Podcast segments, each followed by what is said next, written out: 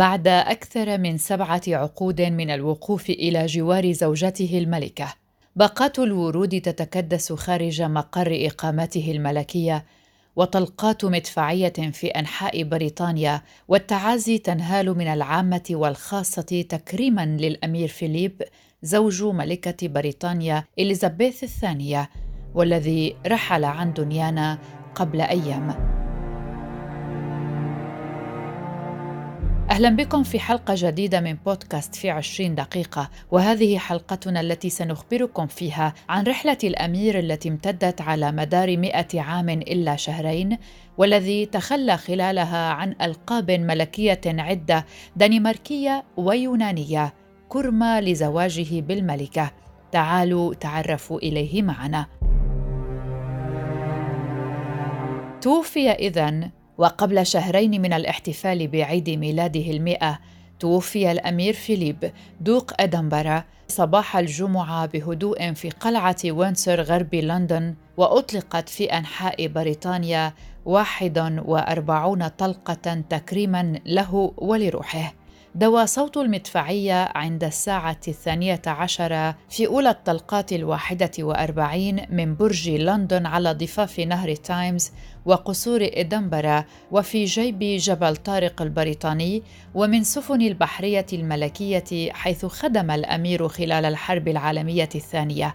ومنذ مساء الجمعة دقت أجراس كنيسة ويستمنستر حيث تم الاحتفال بزواجه في العام 1947 دقت الأجراس 99 مرة مرة واحدة في الدقيقة تكريما للأمير البالغ من العمر 99 عاماً. ولم يعلن قصر باكنغهام عن تفاصيل جنازته لكن حسب رغبته في البساطة وبسبب وباء كوفيد 19 الذي يضرب بريطانيا بشدة لن تكون الجنازة رسمية. المتوقع أن يكون تشييع جنازة الأمير فيليب حدثا يضم مراسم ملكية وليس شانا حكوميا كبيرا مثل ما يحدث عادة بوفاة الملك أو الملكة. وفي انتظار الإعلان عن التفاصيل في الأيام المقبلة كشفت بي بي سي عن بعض الاستعدادات التي تجري لهذا الحدث وأوقفت الأحزاب السياسية الرئيسية في إنجلترا واسكتلندا وويلز حملتها الانتخابية لانتخابات الشهر المقبل وسيعقد مجلس العموم جلسة يوم الاثنين حتى يتسنى للنواب تكريم الدق. كما أعلنت الحكومة البريطانية تنكيس الأعلام البريطانية والمحلية على جميع المباني الحكومية حتى الساعة الثامنة بتوقيت غرينتش في اليوم التالي للجنازة. وسيتم تنكيس الأعلام أيضا على المباني الملكية التي لا تقيم فيها الملكة مع الإشارة إلى أن العلم الملكي لا ينكس إذ أنه يمثل السيادة واستمرار النظام الملكي حيث يتم رفعه بصورة كاملة مكان تواجد الملكة. وطلب من أفراد الجمهور عدم محاولة حضور أي من المراسم الخاصة بالجنازة تماشيا مع نصائح الصحة العامة والتزاما بالقيود على التجمعات للحد من فيروس كورونا. وتعني قيود فيروس كورونا في إنجلترا أنه سيتم السماح لثلاثين شخصا فقط بالحضور مع مراعاة التباعد الاجتماعي ولم يتم الإعلان عن تفاصيل الضيوف والمدعوين أو أفراد الأسرة. وعلى موقع العائلة المالكة على الإنترنت طلب من أفراد الجمهور التفكير في تقديم تبرع لجمعية خيرية بدلاً من وضع زهور في ذكرى الدوق كما يوجد على موقع العائلة المالكة على الإنترنت كتاب للتعازي يمكن للجمهور أن يدونوا تعازيهم فيه. وتشير المعلومات إلى أن الأمير فيليب طلب أن تقام جنازته بأقل قدر من الضجة ولن يسجل جثمان حتى يلقي المعزون النظرة الأخيرة. وسيبقى الجثمان في قلعة وينسور حتى وقت تشييع الجنازة في كنيسة القديس جورج. وبالتالي لن يحظى الأمير فيليب بجنازة رسمية معتادة بل بجنازة عائلية تماشيا مع رغباته. ومن المتوقع أن يتم رفع العلم الخاص بالأمير فيليب في هذه الجنازة حيث يمثل هذا العلم عناصر من حياته من تراثه اليوناني إلى ألقابه البريطانية. ومن المنتظر أن ينقل نعش الأمير فيليب يوم الجنازة مسافة قصيرة إلى كنيسة القديس جورج لإقامة القداس. والجدير بالذكر أن الملوك والملكات والأمراء والأميرات يتم دفنهم في القبو الملكي للكنيسة. أما الملكة إليزابيث الثانية ملكة بريطانيا وزوجة الأمير الراحل فقد عبرت عن حزنها العميق لفقدان زوجها ووالد أبنائها الأربعة تشارلز وآن وأندرو وإدوارد. وقررت الدخول في حالة حداد تستمر لثمانية أيام ولن تقوم خلالها الملكة بأي واجبات ملكية أو شخصية ولن تقوم بمنح الموافقات الملكية خلال أيام الحداد الثمانية. وعلى تويتر ذكر الحساب الرسمي للعائلة المالكة أن الملكة أعلنت ببالغ الأسى وفاة زوجها الحبيب صاحب السمو الملكي الأمير فيليب دوق إدنبرا وستستمر بريطانيا في حالة حداد رسمية لمدة عشرة أيام حيث ستنزل الأعلام إلى منتصف السارية. كما سيكون هناك حداد لمدة ثلاثين يوما من قبل العائلة المالكة وسيظهر الحرس الملكي بشريط أسود على أذرعهم خلال هذه المدة. من المتوقع أيضا أن يظهر عناصر العائلة المالكة بالأزياء السوداء في الأسابيع القادمة حدادا على الأمير فيليب. أما المحطات التلفزيونية البريطانية فستتوقف عن عرض البرامج الكوميدية والساخرة تضامنا مع حالة الحداد التي تشهدها البلاد. ومن المتوقع أن يحضر الجنازة التي رغب فيليب بأن تكون عسكرية خاصة بحضور محدود أفراد الأسرة وعدد قليل من رؤساء الدول ولن يسمح لكاميرات التلفزيون بالدخول إلى الكنيسة على عكس حفلات الزفاف الملكية. أما عن حياة الأمير فيليب والملكة إليزابيث الثانية كان للزوجين فيليب وإليزابيث أربعة أبناء وثمانية أحفاد وعشرة من أبناء الأحفاد وقد ولد ابنهما الأول أمير ويلز الأمير تشارلز في عام 1948 وتبعته شقيقته الأميرة آن في العام 1950 والدوق يورك الأمير أندرو في العام 1960 والأمير إدوارد في العام 1964 تزوجت إليزابيث وعمرها حاليا 94 عاما من ضابط البحرية فيليب ماونت باتن في كاتدرائية ويستمنستر في لندن في العشرين من نوفمبر تشرين الثاني عام 1947 أي بعد عامين فقط من نهاية الحرب العالمية الثانية. وحضر حفل الزفاف الباذخ رؤساء دول وأفراد عائلات مالكة من جميع أنحاء العالم. والتقى الزوجان لأول مرة عندما حضرا حفل زفاف ابنة عم فيليب الأميرة مارينا اليونانية إلى عم إليزابيث دوق كانت عام 1934 وجذب فيليب انتباه زوجته عندما قامت الأميرة البالغة من العمر 13 عاماً بزيارة مع والديها إلى الكلية البحرية الملكية البريطانية في دارتموث في جنوب غرب إنجلترا حيث كان طالباً. وبينما يقول مراقبو العائلة الملكية إن إليزابيث وفيليب مرا بتقلبات مثل أي زوجين فقد تجنبا معاناة ثلاثة من أبنائهم الأربعة الذين انتهت زيجاتهم بالطلاق وأبرزها زواج ابنهما الأكبر الأمير تشارلز من زوجته الأولى الراحلة الأميرة ديانا. وقالت إليزابيث عندما احتفل الزوجان بالذكرى الخمسين لزواجهما عام 1997 لقد كان بكل بساطة مصدر قوتي وسكني طيلة هذه الأعوام. وظل الأمير فيليب إلى جانب زوجته خلال حكمها الممتد منذ أكثر من 75 عاماً وهي أطول فترة جلوس على العرش في تاريخ بريطانيا وكان هو من حمل إليها في عام 1952 خبر وفاة والدها الملك جورج السادس وانتقال العرش إليها. وقال مؤرخ العائلة المالكة هوغو فيكرز لرويترز أحد أسرار هذا الزواج الطويل جدا جدا هو أن الأمير فيليب يعتبر أن واجبه الأساسي هو مساندة الملكة ومساعدتها بأي طريقة يستطيع. وتابع أن الشخص الوحيد الذي يستطيع فعليا أن يقول للملكة بشكل مباشر ما يفكر فيه دون مواربة وإذا ما ظن أن بعض الأفكار سخيفة فسيقولها بأي لغة يختارها. وتقول كاتبة السيرة الملكية كلاوديا جوزيف أيضا لرويترز بدون الأمير فيليب كانت الملكة ستعيش حياة صعبة جدا ووحيدة. كان خير عون لها وكان سندا لها منذ لحظة اعتلائها العرش. أما الأمير الراحل فيليب والذي ينحدر من نسل الملكة فيكتوريا الجدة الكبرى لإليزابيث وثالث أكبر المعمرين في الأسرة الملكية البريطانية فقد ولد في جزيرة كورفو اليونانية في العاشر من يونيو حزيران عام 1921 لعائلة ملكية يونانية دنماركية نفيت من اليونان بعد انقلاب عسكري أطاح بحكم عمه الملك وكان لا يزال طفلا رضيعا آنذاك.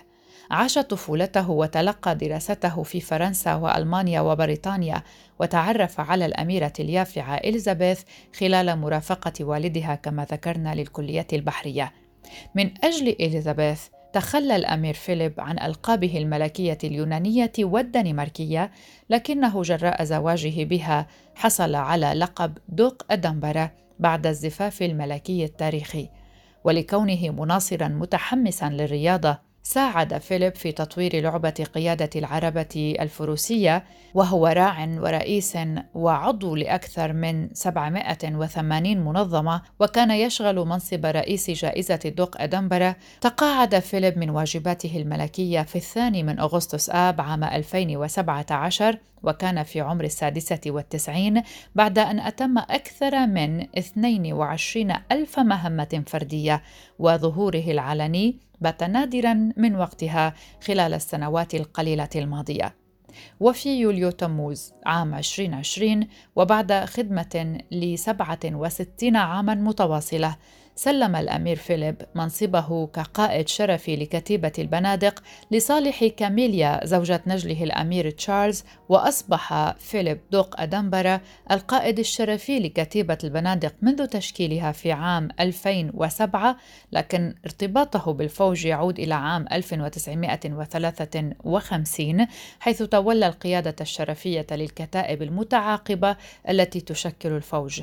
وفي حفل موازن في قصر هايغروف الواقع على بعد 160 كيلومترا في غرب إنجلترا رحب السير باتريك ساندرز القائد العام لكتيبة البنادق بكاميليا دوقة كورنوال بصفتها القائد الشرفي الجديد. أما آخر عيد زواج له ولملكة بريطانيا فقد كان في نوفمبر تشرين الثاني 2020 وكان عيد زواجهما الثالث والسبعين. ولم يتمكنا من الاحتفال بهذه المناسبة كما جرت العادة مع بقية أفراد العائلة وذلك في ظل العزل التام في إنجلترا وقتها بسبب انتشار فيروس كورونا المستجد. ونفس الشيء حدث في عيد ميلاد الأمير التاسع والتسعين يوم العاشر من يونيو حزيران الماضي فقد تخلى عن إقامة احتفال لعيد ميلاده واكتفى حينها بغداء بسيط مع زوجته الملكة إليزابيث الثانية علما أنه كان يعيش معها بعزلة في قلعة وينسور منذ عيد الفصح وهي أطول فترة قضاها الزوجان معا. وجرت تهنئة الأمير بهذه المناسبة عبر مواقع التواصل من قبل أفراد العائلة المالكة حتى لا تلحق الضرر به أو بأي من أفراد أسرته. في شهر فبراير الماضي من العام الجاري 2021 تعرض الأمير فيليب لوعكة صحية لكنه تعافى منها بعد أسابيع من العلاج وكشف وقتها قصر باكنغهام عن ذلك في بيان رسمي وتضمن ما يلي. دخول الدوق إلى المستشفى هو إجراء احترازي بناء على نصيحة طبيب صاحب السمو الملكي بعد أن شعر بتوعك ومن المتوقع أن يبقى الدوق في المستشفى لبضعة أيام للمتابعة والراحة.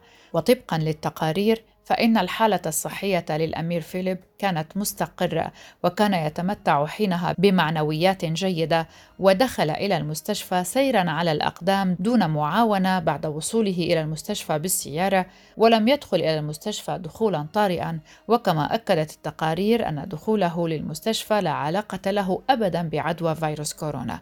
وخلال فترة تواجد الأمير فيليب في المستشفى واصلت الملكة أداء مهام عملها الرسمي وذلك طبقا لما أعلنته الصفحة الرسمية للعائلة المالكة البريطانية على موقع تويتر والتي تمثل ملكة بريطانيا. وكان الأمير فيليب قد كشف في عام 2016 أنه لم يصب بالإنفلونزا على مدار الأربعين عاماً الماضية. في تلك الأيام الصعبة على الملك فيليب وهو يخضع للعلاج وهو بهذا العمر زاره ابنه الأمير تشارلز وكان أول فرد من العائلة الملكية البريطانية يقوم بزيارة رسمية حيث ظهر الأخير وهو يرتدي كمامة واستغرقت زيارته لوالده حوالي نصف ساعة. ثم غادر الأمير فيليب المستشفى في لندن في السادس عشر من مارس آذار الفائت بعد أن تلقى علاجا على مدى أربعة أسابيع للشفاء من عدوى لم يكشف عنها وللخضوع لإجراء طبي في القلب. ونقل لفترة وجيزة في مطلع شهر مارس إلى مركز متخصص في أمراض القلب بمستشفى آخر في لندن حيث أجري له تدخل لعلاج مشكلة سابقة في القلب وغادر بعدها الأمير فيليب مستشفى الملك إدوارد ونقل إلى سيارة كانت في انتظاره على كرسي متحرك وعاد إلى قصر ويندسور مقر إقامة الملكية غرب لندن. خبر وفاة الأمير فيليب أعاد الحديث عن الأمير الذي كان مبتعدا عن الأضواء وعاد للظهور عند بروز مقابلة الأمير هاري وميغان ماركل مع أوبرا وينفري. فالأمير فيليب لم يشاهد إلى جانب الملكة إليزابيث هذه المقابلة التي أثارت عاصفة من الجدل قبل أن يقرر هاري وميغان الانفصال عن الحياة الملكية والانتقال إلى الولايات المتحدة. والسؤال الذي يطرح نفسه هنا هو هل تعيد وفاة الأمير فيليب هاري إلى بريطانيا؟ مصدر مقرب من العائلة الملكية في بريطانيا أن الأمير الشاب سيكون موجودا بغض النظر عن الصعوبات بين الزوجين والعائلة الملكية والتي كان آخرها تلك المقابلة الشهيرة حيث كشفت ماركل أن شخصا ما في العائلة المالكة تساءل عن مدى لون بشرة ابنها أرتشي. أخيرا كشفت كاتبة السيرة الملكية البريطانية إنغرايد سيوارد أن الأمير فيليب كان يشعر بالإحباط لأن ميغان ماركل زوجة حفيده الأمير هاري لم تدعم النظام الملكي. وذكرت الكاتبة أن الأمير فيليب شعر بخيبة أمل كبيرة للغاية وبالغضب بسبب عدم قيام ماركل بالتنحي عن حياتها المهنية كما فعل هو حينما تخلى عن رتبته العسكرية بسلاح البحرية البريطاني وكرس حياته لدعم زوجته الملكة إليزابيث حين تسلمت مقاليد العرش في العام 1952 وقالت سيوارد دوق أدنبرا كان يتساءل دائما حول سبب عدم قدرة ماركل على التخلي عن مسيرتها التمثيلية وحياتها المهنية لدعم زوجها الأمير هاري والنظام الملكي. وأشارت سيوارد إلى أن الأمير فيليب كان يقول للأميرة الراحلة ديانا أن الحياة الملكية ليست مسابقة شعبية بل هي عمل جماعي يشارك به كافة أفراد الأسرة الملكية. وأوضحت كاتبة السيرة الملكية أن الأمير فيليب اختار عدم المشاركة في المحادثات حول مستقبل حفيده في قمة ساندرينغهام في يناير كانون الثاني الماضي وقالت بالطبع هذا ضايقه بشدة وعندما عقدوا قمة ساندرينغهام شوهد الأمير فيليب وهو يغادر القصر بسرعة كبيرة قبل وصولهم جميعا لأنه ببساطة لا يريد المشاركة بعد الآن.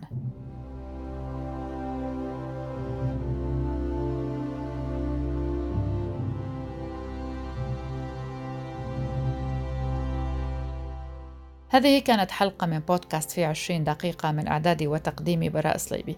شكرا لكم لحسن المتابعة. نلتقي في حلقات مقبلة. إلى اللقاء.